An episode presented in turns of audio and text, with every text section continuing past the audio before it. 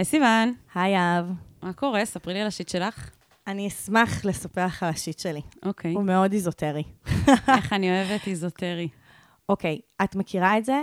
יש עכשיו טרנד, זה גם נראה לי באינסטגרם וגם בטיקטוק, שאנשים שהם כזה עושים, מייצרים תוכן, אז הם מצלמים את עצמם כזה רוקדים, או כזה מסתכלים על מצלמה, ואז הם מצביעים על כל מיני חלקים, כאילו הם מצביעים, ואז הם עורכים את זה, והם כזה שמים טקסט על זה. את יודעת למה אני מתכוונת? סיוון, את מאחרת באיזה שנתיים. אבל זה קורה כאילו עדיין. זה פשוט מהטיקטוק. זה פשוט בטיקטוק, זה הכי כאילו בייסיק. זה כזה הדבר הכי בייסיק לעשות. זה לא טרנד. מה זה זה לא טרנד? זה פשוט שפה, נקרא לזה, שפה של המדיום. ועכשיו פשוט עושים את זה יותר ברילס, אז כאילו את רואה את זה כי את... אני לא רואה את זה ברילס, אני רואה את זה באינסטגרם, לא ברילס, אני רואה את זה פשוט... בסטוריז? לא, גם בפיד. כאילו פשוט שכזה, כאילו מישהי אומרת... את רוצה לדעת איך להעניק בצורה טובה? ואז יש כזה מצביעה עליו. עכשיו, מה קורה בינתיים? היא עושה כל מיני... הבעיה בפודקאסט שזה לא ויזואלי, אז הם לא יכולים לראות את הפרצופים שאני עושה, אבל כאילו... רוצה שאני אצלם אותך? אבל הם כאילו, הם כזה... הם כזה... יהב פותחת את המצלמה ברגעים אלה ממש, אוקיי? לא, אני אגיד, יצאת טיפה בומרית. שאת כזה מכירה את הטרנד, אני כזה נשמע, זה לא טרנד. מה זאת אומרת? זה הכי טרנד. וזה כל הבעיה. זה כמו ללכת עם קרוקס. מה? שמה? שקרוקס היו הנעליים המכוערות ביותר בעולם. מסכימה. וכולם הלכו עם זה. עכשיו יש טרנד, אפילו אם הוא טרנד של שנתיים, סבבה? של לפרסם... את עצמי, הנה עכשיו יהב מצלמת אותי, עושה כזה,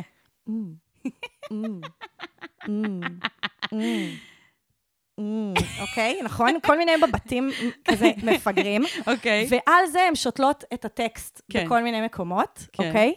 ואני מסתכלת על זה, וחושפת קרינג'. זהו, זהו, אין לי מעבר לזה, כאילו. אוי, מעולה. אני לא נגד אף אחת שעושה את זה, אני לא... מה מעורר בך קרינג' בזה יותר מכל דבר אחר בשפה של הטיק-טוק? זה בא מהטיק-טוק. אגב, אני חייבת להגיד שאני, יש לי טיק-טוק, ואני לא כמוך, כאילו אני לא... את משתמשת בזה כדי לצפות בעצם. אני משתמשת בזה כחוויה אנתרופולוגית, שבה אני לא רוצה להיות הבומרית שלא מבינה בני נוער, אני רוצה להשתתף בחוויה, ולהבין אותה, כדי שאני באמת אוכל גם כזה לדבר ממקום שמבין.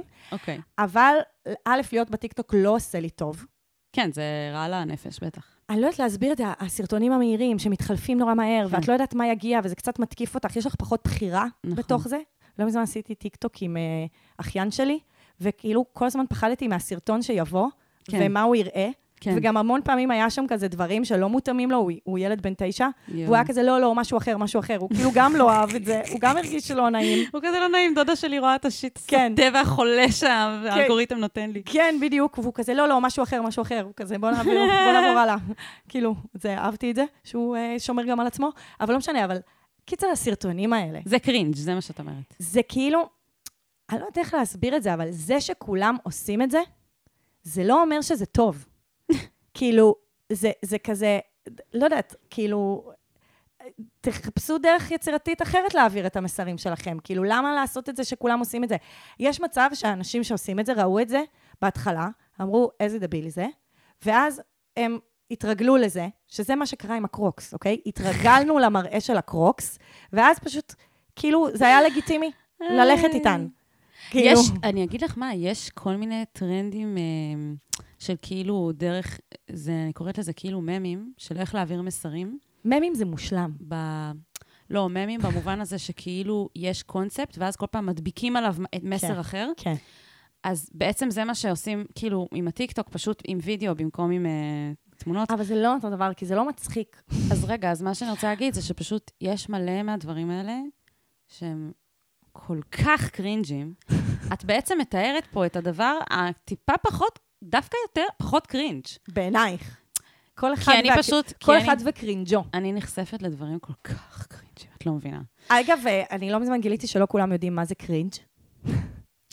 כאילו, מה זה, מה ההגדרה של הרגש קרינג', אוקיי?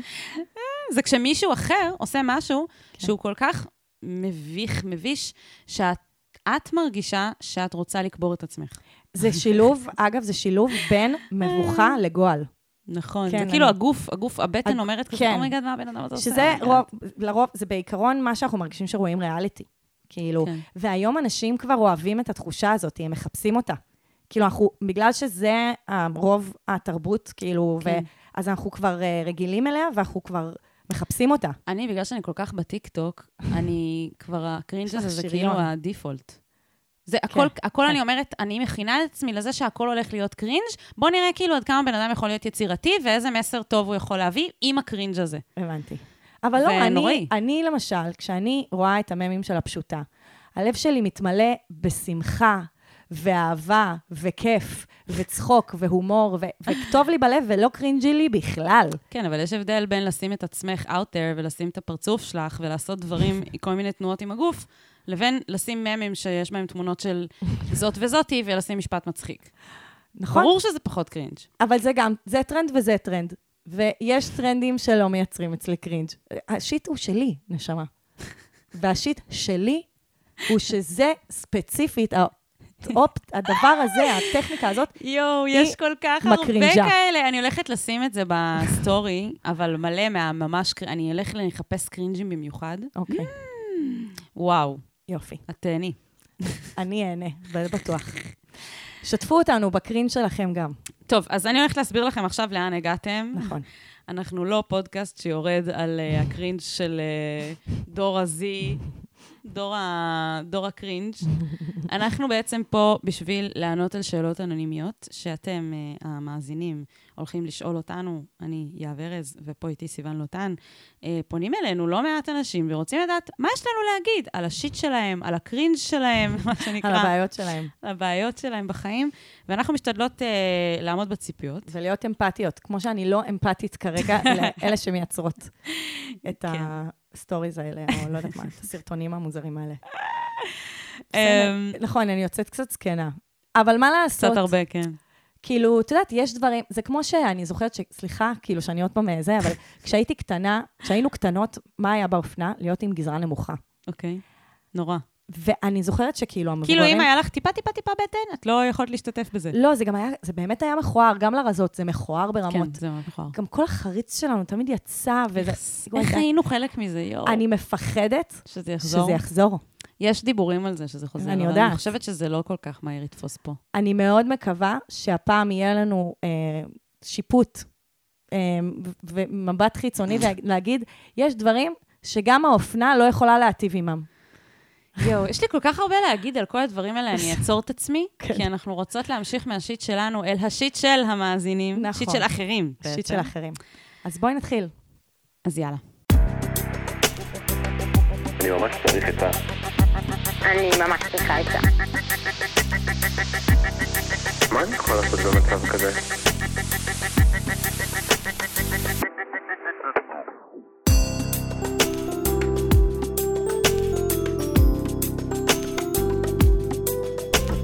שיט של אחרים. אז הפנייה הראשונה שלנו היא מלוסי בת 19. אני בזוגיות כבר 2 והוא בחור מושלם, אבל אני לא אוהבת אותו יותר נראה לי. וזאת הבעיה, שאני לא בטוחה.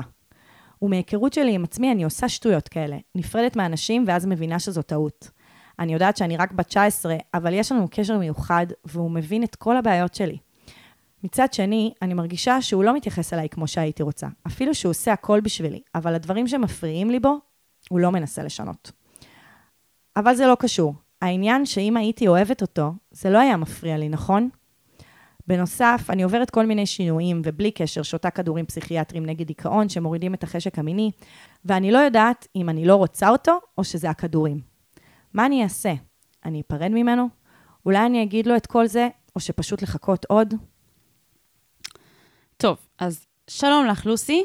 שלום. ברוכה הבאה. נכון. יש כאן כמה דברים שכתבת, שאני רוצה להתייחס אליהם. אבל נתחיל בזה שנאמר, שקודם כל ליבנו איתך, כי את מרגישה, כאילו נשמע שאת כזה מאוד מבולבלת, ואת כזה צריכה קצת שנעשה סדר בדברים. יש לך משהו להוסיף כזה? לא, וגם שנשמע שאת לא סומכת על הקול שלך, כאילו על הקולות הפנימיים שלך, וזה תחושה, זה התחושה הכי קשה פה. נכון. שאת לא יודעת אם מה שאת מרגישה הוא משהו שאת צריכה להקשיב לו או לא. כן, ואני כאן כדי להגיד שרק מלקרוא את מה שהיה לך להגיד על עצמך ועל הסיטואציה, אני כבר הבנתי מה התשובה, ואני הבנתי את זה מהדברים שאת אמרת, שמה שזה אומר, זה אומר שאת צריכה יותר לסמוך על האינטואיציה שלך, כי אני מבינה שאת כבר בעצמך מבינה את התשובה. כן. ואנחנו פשוט נעזור לה לראות שהיא כבר בעצמה יודעת את התשובה. כן? אוקיי, אנחנו אולי לא נסכים, שזה כן. תמיד טוב שאנחנו לא מסכימות. נכון. אז נתחיל, אז יש פה כל מיני דברים, אז אני אתחיל עם הדבר הראשון. אוקיי. אז קודם כל, העובדה שהוא לא מתייחס אלייך כמו שאת רוצה, צריכה להיות בחשיבות עליונה אצלך. כן. תמיד. כן. לא משנה עם איזה גבר, לא משנה באיזה סיטואציה, לא משנה כמה הוא מבין מה הבעיות שלך. אם הוא לא מתייחס אלייך כמו שצריך, זה דגל אדום, וזה גם לא, זה לא, אין לזה סובלנות לזה. אבל זה מה שהבנת, שהוא לא מתייחס אליה כמו שצריך, כי אני לא הבנתי את זה. היא אמרה, מצד שני, אני מרגישה שהוא לא מתייחס אליי כמו שהייתי רוצה, אפילו ש... בלה, בלה, בלה. כאילו, היא הכניסה את זה כמין כדרך אגב, ואני רוצה רגע להרים את זה.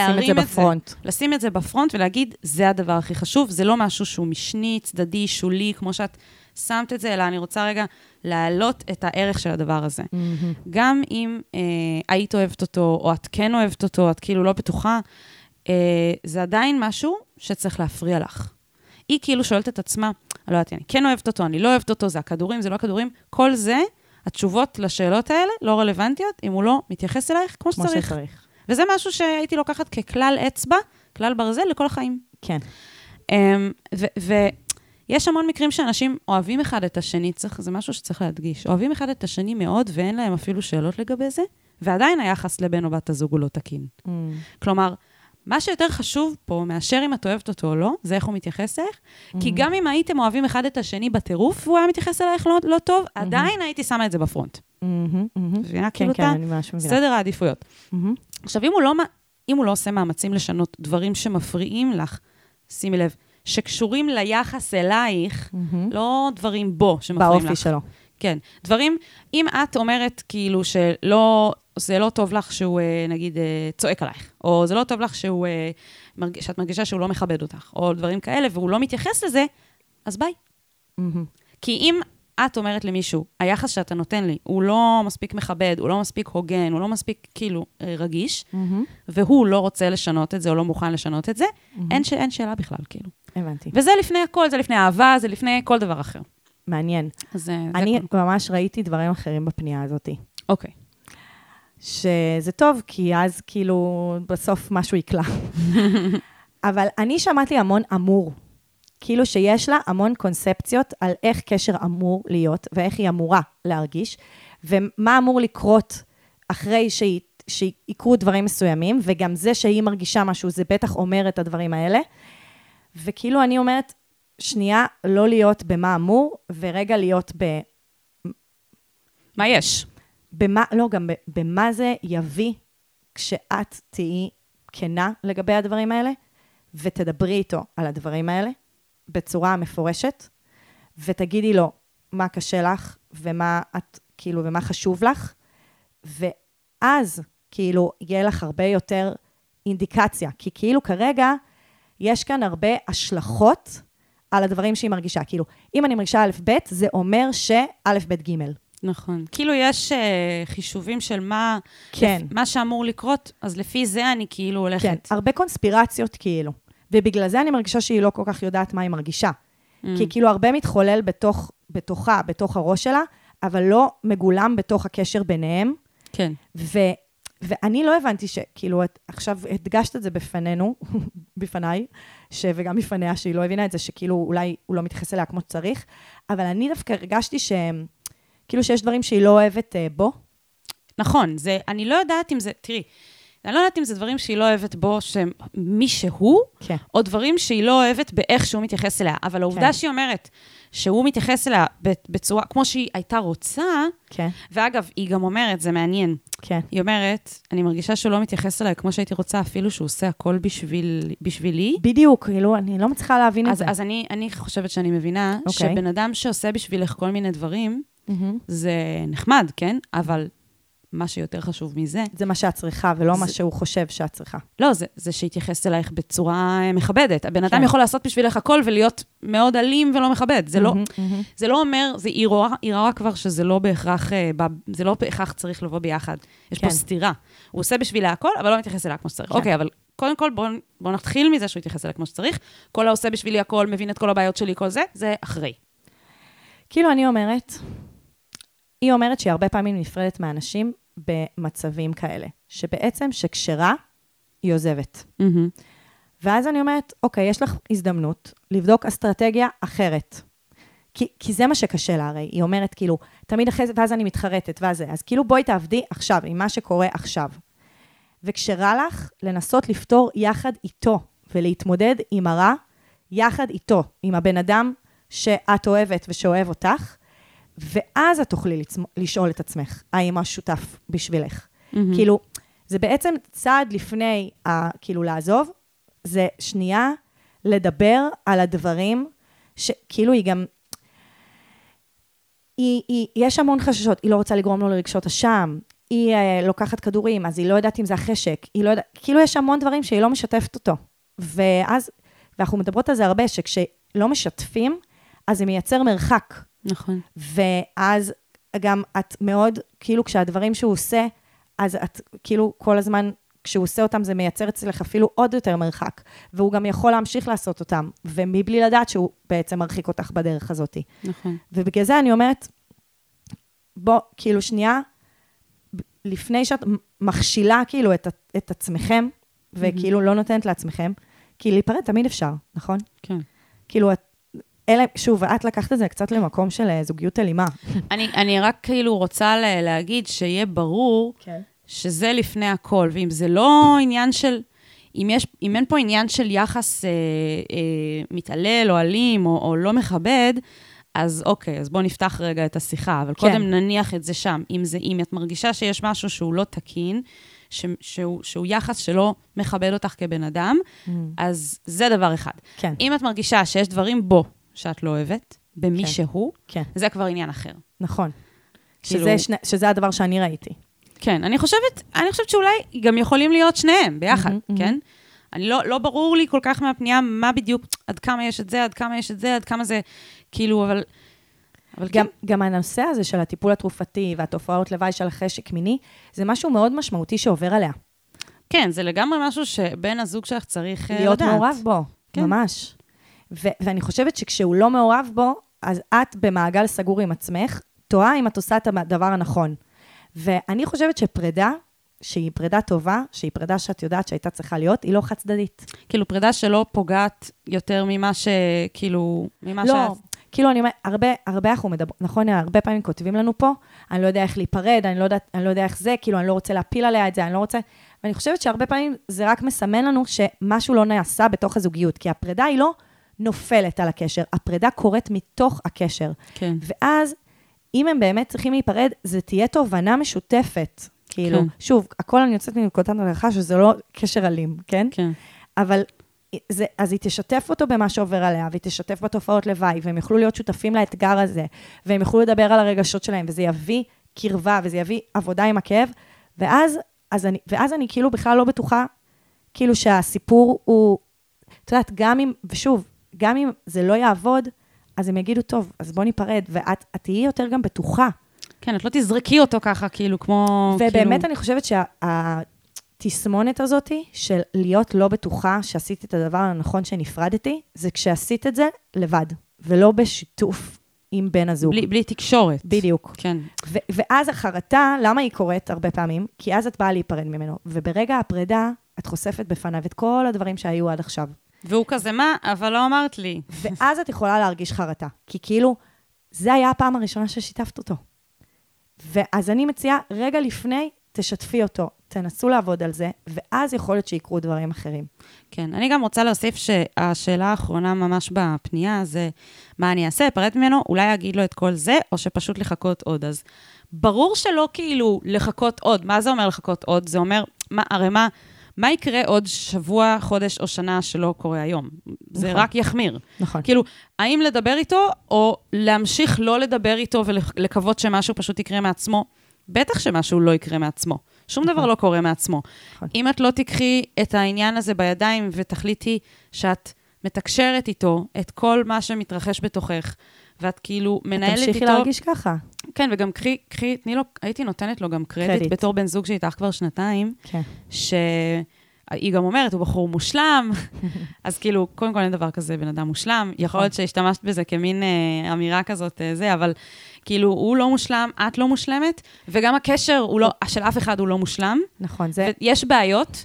יש בעיות שהן לא פתירות, ויש בעיות שהן כן פתירות, אבל שום דבר לא באמת הולך להיפטר, אם פשוט תחליטי לחכות. כאילו, למה את מחכה? נכון, אני אפילו רוצה להגיד, מה זה קשר מושלם? זה קשר שיש בו ריבים, ויש בו כאב, ויש בו קושי. כאילו, קשר אוהב, זה קשר שבו אני יכולה להעלות את הדברים שכואבים לי, ולנסות להפוך אותם לפחות כואבים, ויש לזה מקום. ולגדול מהם, בדיוק. כן. בגלל זה כל כך התעכבתי על האמור. קשר לא אמור להיות מושלם. גם אין שום דבר בקשר שאמור, חוץ מזה שאתם לא תפגעו אחד בשני. נכון. זה הכל. זה הדבר היחיד שאמור. נכון. כל השאר זה כאילו, תלוי בכם. כל השאר בזוגיות זה עבודה אינסופית שלא נגמרת, כי כאילו הוא לא... קשר הוא דבר משתנה, והוא דבר דינמי שכל הזמן כאילו משנה את צורתו, כי אתם אנשים ואתם צומחים גם בעצמכם. כן. אז חלק מהדבר הזה, זה שהקשר ישתנה, ולהביא אותו, ולא לצפות שהקשר יהיה סטטי, וליניארי כאילו, כן. ולא נע. אני גם רוצה להוסיף עוד דבר אחד לגבי זה, שגם היא ציינה שהיא לוקחת כדורים פסיכיאטרים נגד דיכאון, גם היא ציינה שהוא מבין את כל הבעיות שלי. כן, אני רוצה להתייחס לשני הדברים האלה ביחד. אני חושבת שכמובן שבני הזוג שלנו, אנחנו מאוד היינו רוצים שהם יבינו אותנו, וזה חשוב וזה טוב. אבל זה לא מספיק. לפעמים כשיש לנו כאילו בעיות ואנחנו מרגישים שבני הזוג כאילו הם היחידים שמבינים אותנו בעולם, אז אנחנו כאילו מרגישים צורך להישאר איתם, כן. כי כאילו הם הרוויחו פה משהו, וגם אנחנו אולי לא נשיג את זה בשום מקום אחר, את הבן אדם הזה שמבין אותנו, וממש חשוב לעשות הפרדה, כן. בין מי שיכול לספק לנו מסגרת של תמיכה, לבין מי שאנחנו נמצאים בקשר זוגי ואוהב איתו, כי זה לא תמיד חייב לבוא ביחד. אני גם ממליצה, כאילו לא יודעת אם את הולכת לטיפול, אבל בטח ובטח אם את לוקחת כדורים, אז שווה גם לעשות את זה בשילוב עם טיפול פסיכולוגי. כן. אני חושבת שטיפול פסיכולוגי זה המקום שבו בן אדם אמור להבין את הבעיות שלך, ולתת לך מסגרת של תמיכה. אני חושבת שהבן זוג שלך, זה מעולה אם הוא מבין את הבעיות שלך. אבל זה בטח ובטח לא דבר שמצדיק... את ההישארות איתו. את ההישארות איתו, כאילו, רק בגלל זה. להצמד לזה. זהו. חשוב להגיד, הוא לא היחיד שיבין את הבעיות שלך. נראה לי שגם נכון. יש משהו בזה, שבגלל שהיא בטיפול עם כדורים, אז היא מפחדת שכזה מישהו אחר לא יקבל אותה, כמו שהיא. כן, והוא כבר מקבל. להיות, נכון. אז אני ממש חושבת ש... כאילו לתת לו את ה... את התמונה המלאה גם, אני אפילו לא יודעת, את יודעת, עכשיו שאמרת את זה, אני אפילו לא יודעת אם הוא יודע שהיא לוקחת כדורים, בגלל כל מה שהיא ציינה, שנשמע שאין שם תקשורת מספיק, אין לי מושג מה היא מספרת לו ומה היא לא מספרת לו, אז בואי נתחיל מזה, שהתקשורת ביניכם צריכה להיות פתוחה, ובן אדם שנמצא איתך במערכת יחסים זוגית, צריך לדעת את הדברים האלה עלייך, הוא צריך לדעת שאת לוקחת כדורים, למה? הוא גם צריך לדעת אם יש מצב שזה אולי משפיע על החשק המיני שלך, הוא צריך לדעת מזה, צריך לדעת את הדברים האלה, אז קודם כל צריך לשים את הדברים על השולחן. נכון, וגם להחזיק בראש, שיהיו עוד אנשים שאוהבו אותך כמו שאת, ויקבלו אותך ויבינו אותך, כאילו זה לא סיבה מספיק טובה להישאר בתוך הקשר. כן. בהצלחה לך. ממש, בהצלחה. מקוות לשמוע ממך מה עשית, תכתבי לנו.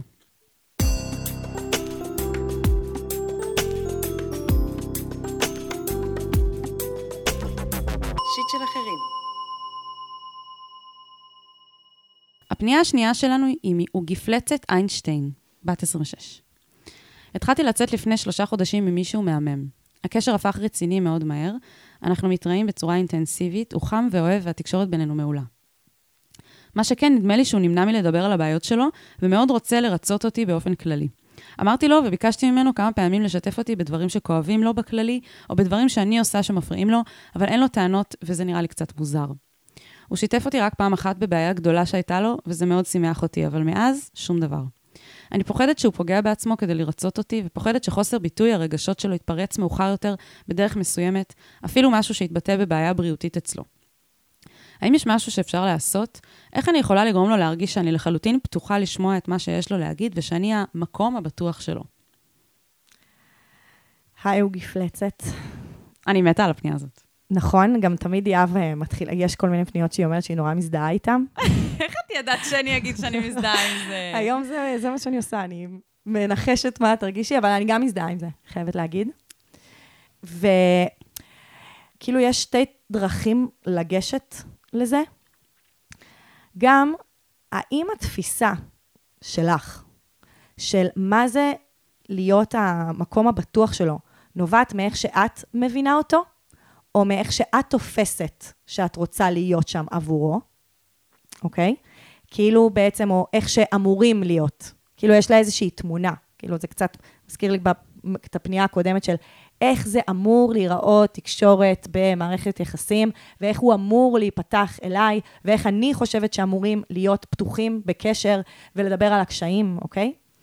והדרך השנייה, שאפשר להתייחס לזה, זה יכול להיות שהוא באמת שם על עצמו שריון, כאילו, והוא לא מרגיש בנוח לשתף, וזה קצת כמו להגיד לבן אדם לא רגוע להירגע.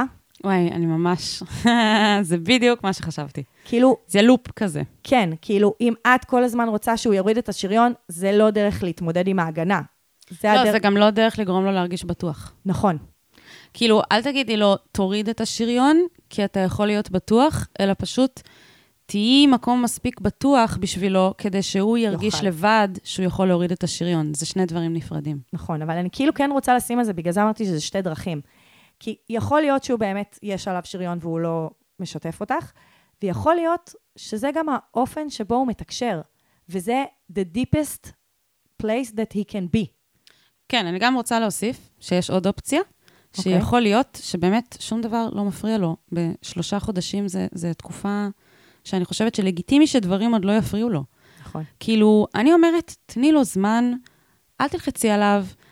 אם את מרגישה שהוא עושה דברים מתוך ריצוי, לא, כאילו בוא נפריד בין לעשות דברים מתוך ריצוי, לבין לא לשתף אותך מה מפריע לו, זה שני דברים נפרדים, באים קצת ממקום שונה, יכול להיות שבשניהם יש את האלמנט הריצוי, אבל גם יש להם עוד אלמנטים שונים. אני חושבת שאולי שווה להגיד לו, כאילו, ספציפית, כשאת חושבת שהוא מנסה לרצות אותך, בלי קשר לשיתוף של מה מפריע לו, אלא בדברים אחרים שאת מרגישה שהוא מנסה לרצות אותך, תגידי לו, אני מרגישה שאתה מנסה לרצות אותי, ואני רוצה שתדע שאתה לא צריך לעשות דברים בשביל לרצות אותי. אני, כאילו, אני ממש אהיה מרוצה דווקא אם תעשה את מה שטוב לך, וזה יהיה טוב לשנינו. ואני חושבת שעד כמה הוא מודע לזה, עד כמה זה באמת על חשבונו, כאילו שהוא מנסה לרצות אותך, או שהוא פשוט נהנה לרצות אותך, וזה פשוט עושה לו טוב. אני חושבת שכשזה יבוא על חשבונו, כאילו, הוא לא ייתן לזה לקרות, אם זה לא רק מתוך ריצוי. ואז באמת הבדיקה פה היא להבין מתי זה בא על חשבונו, ומתי זה פשוט כיף לו לרצות אותך, כאילו, ברמה של פשוט לתת, כמו שהרבה מאיתנו, אנחנו רוצים לרצות את האנשים שאנחנו אוהבים, והשאלה היא, מה שמפריד זה האם הנתינה הזאת להם, אם היא באה על חשבוננו, זה מתוך ריצוי נטו וזה לא בריא. אבל אם זה לא בא על חשבוננו וזה בא לנו בטוב, אז זה אחלה. ואני חושבת ששם הנקודה ששווה להתעכב עליה, לבדוק האם יש משהו שאת מרגישה שזה בא על חשבונו, כשהוא נותן לך, כשהוא עושה בשבילך, כאילו יש מצב שזה פשוט בא לו בטוב.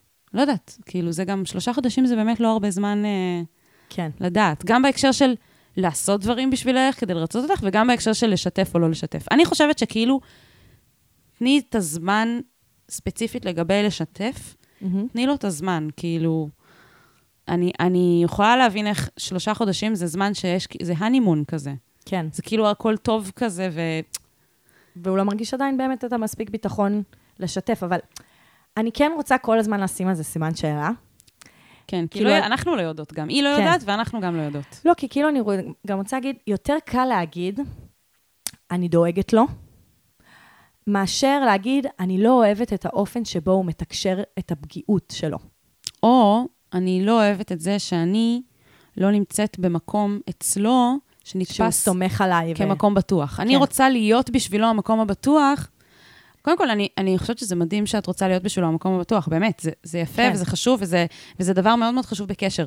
אבל אני גם רוצה לשאול, עד כמה להיות בשבילו מקום בטוח, זה בשבילו, או שזה בשבילך, לאיך שאת תופסת את עצמך בתוך הקשר. בדיוק. אני אומרת, אם את דואגת לו על אמת, תסמכי עליו שהוא יפנה עלייך, ושאת תהיי שם בשבילו. כאילו, התהליך הוא לא כזה, אוקיי, תוכיח לי שאתה נפתח אליי. שאתה מרגיש שאני במקום הבטוח. זה דבר לא בטוח. כן. זה דבר שהוא מסמן, כאילו שלא בטוח להיפתח בפניים. אני כאילו רוצה שתוכיח לי דברים. כן. כזה. ואני רוצה להגיד אפילו עוד משהו על כל הדבר הזה. יכול להיות שסוג כזה של תקשורת, כאילו יכול להיות שבאמת יש רבדים שהוא לא מוכן להיות בהם. עדיין, כן. או עדיין, או בכלל, כן? כאילו... זהו, זה מה שהיא לא יודעת עדיין. כן, זה בדיוק. העניין. יש רמות מסוימות של כמה אני באינטרוספקציה, וכל הזמן מדבר על הקשיים שלי, וכמה אני זה, ויש רמות התאמה בהקשר הזה. כאילו... אני יודעת, כאילו אני סיוון, זה אחד הדברים שהכי חשובים לי, כאילו מאוד להיות כזה בקשר על השיט שלי ועל הזה, בקשב. כן, וזה גם הסוג תקשורת שאני מחפשת מהפרטנר שלי. אבל יכול להיות שזה לא מתאים לו הרמה הזאת. כאילו יכול להיות שהוא צריך להיות במים פחות עמוקים, כל הזמן, כאילו. ויכול להיות שזה גם לא יתאים לך, כאילו סוג השיתוף שהוא רוצה בקשר. כאילו, וגם את זה אני רוצה להגיד. אני לא, כאילו, זה מוקדם מדי להגיד על הכל, כן? ואני גם, כמו בפנייה הקודמת, תמיד בעד, כאילו, קודם לשתף ולהיות במקום הזה ולנסות לצלוח אותו ולא להיפרד בגלל הדברים האלה. ובגלל זה אני חושבת שלהגיד לו, כאילו, אני דואגת לך ותשתף אותי ומה אני לא יודעת, זה לא בהכרח, כאילו, זה לא בהכרח מה שכזה... יגייס אותו, או יגרום לו להרגיש יותר בטוח, ואולי כזה לשאול אותו, במקום לדרוש ממנו איזושהי דרישה, ולשאול אותו מה הצרכים שלך, מה אתה צריך ממני, מה אפשר לתת לך? בדיוק, איך אתה תרגיש בטוח בקשר שלנו, איזה דברים אתה צריך ממני, כדי שיהיה לך טוב. אגב, יכול להיות שהוא אפילו לא יודע. נכון. וזה בדיוק מה שאמרת מקודם על הרמה הזאת, שאולי לא מתאימה לו. אני חושבת שבן אדם שיודע מה הוא צריך בשביל להרגיש בטוח בתוך קשר, זה בן אדם שמתקשר עם עצמו את הדברים האלה, ולכן גם מוכן לתקשר אותם איתך. בן אדם שאולי אף פעם לא שאל את עצמו, ולכן לא יודע, אז יכול להיות שהוא לא מוכן לקשר כזה, שבו ממש מתקשרים את הדברים האלה, ואומרים אותם, כאילו, והוא עוד לא שם. כן. ואולי הוא אף פעם לא יהיה. זה בדיוק מה שאת אמרת. זהו, אז כאילו אני חושבת שיש כאן איזשהו מתח, כי באמת יכול להיות שזה מוקדם בשבילו, בשביל להיות במקום השיתופי הזה, אבל המקום שהוא ישתף, הוא צריך להיות לא עבורך, אלא הוא צריך להיות עבורו. כן, נכון. כאילו זה לא צריך להיות הדבר שכאילו רק בזכותו תצליחו לצלוח את הקשר, אלא זה צריך להיות משהו שהוא יהיה הצורך שלו. ובגלל זה אני אומרת, יש כאן שני דברים נפרדים. האם לך זה מתאים? כאילו שזה הקצב, וזה הבן אדם. וזה דברים שאת יודעת, זה העדפות שלנו, זה האנשים שאנחנו מחפשים להיות קרובים אליהם וכולי. ואם זה כן משהו שאת, כאילו, שאת יכולה להיות איתו, אז באמת לתת לו את הקצב הזה. כן. שהוא צריך. כן. ואני אגיד רק כאילו לסיום, שכאילו אני חושבת שהדבר שהכי יעזור פה זה אמפתיה אליו. כי גם אם הדפוס של כאילו לא לשתף זה איזושהי הגנה ואיזשהו שריון, אז להסתכל על זה כאמת כפגיעות, ולא כאיזה משהו שככה יוצא נגדך. כאילו, שוב, היא נורא רוצה שיהיה לו טוב, כן? זה מאוד ברור, ומשתקף מתוך הפנייה שלה שהיא רוצה שיהיה לו טוב. פשוט יכול להיות שכאילו, וזה נראה לי הפאנץ' כאילו של הפנייה, שזה לא בדיוק באופן שבו את מדמיינת את זה.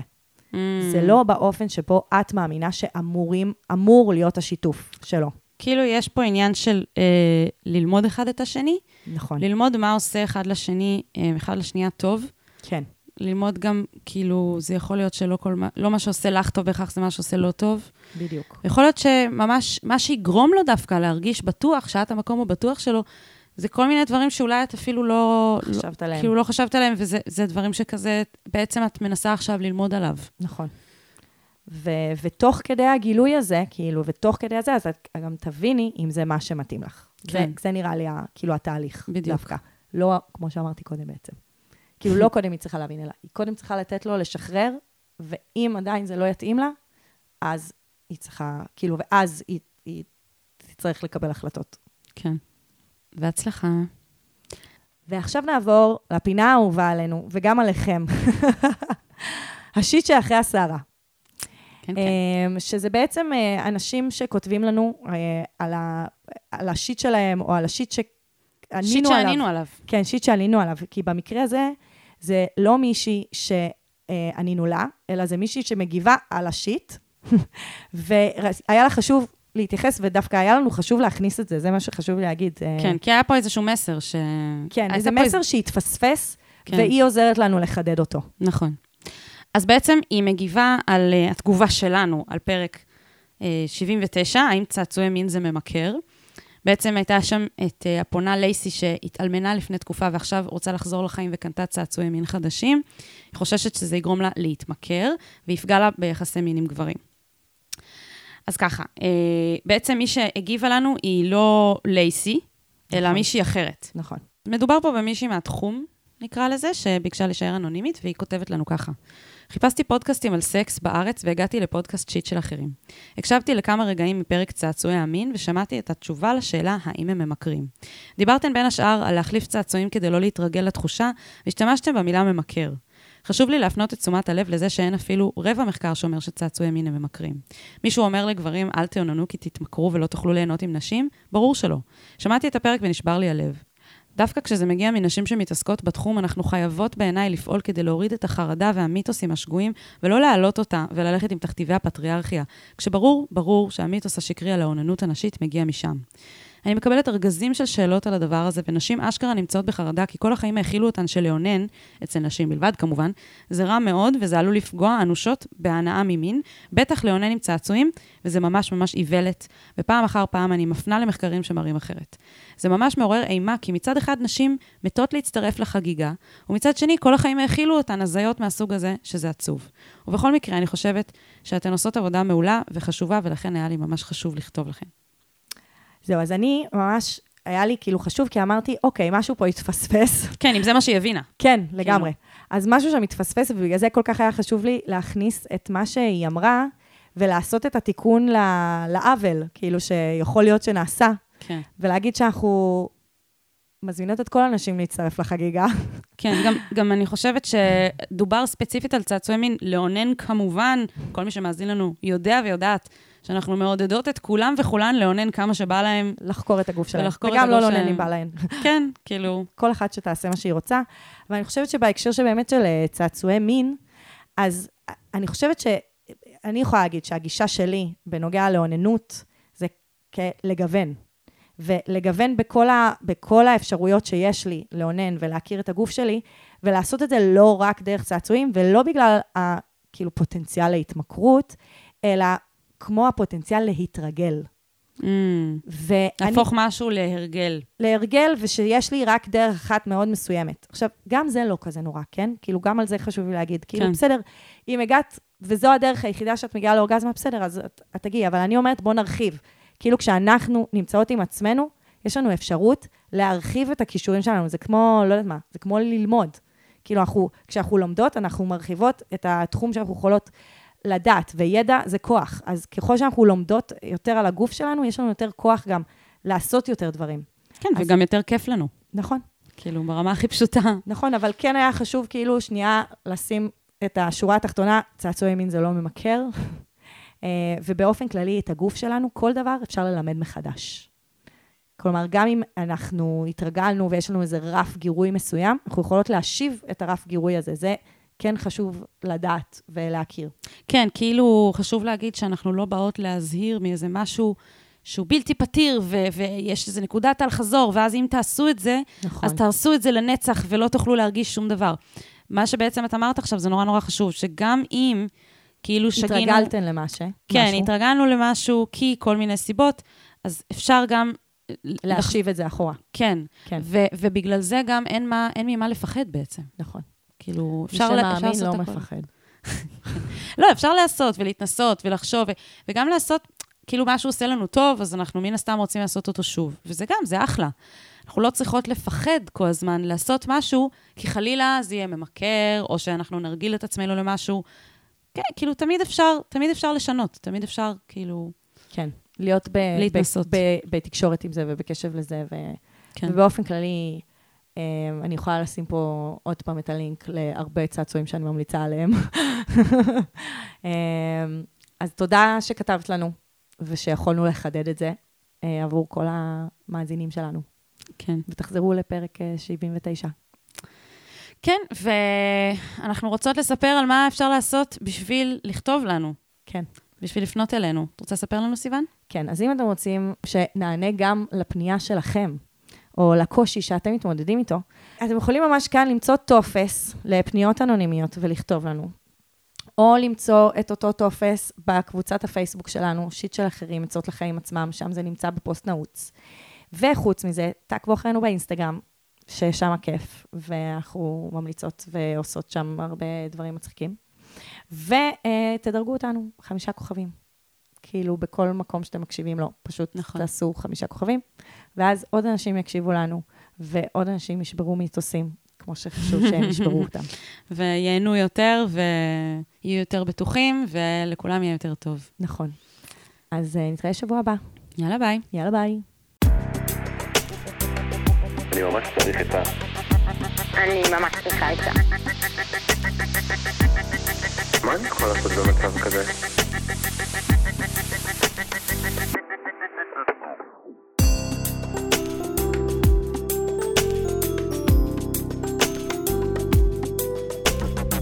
שיט של אחרים.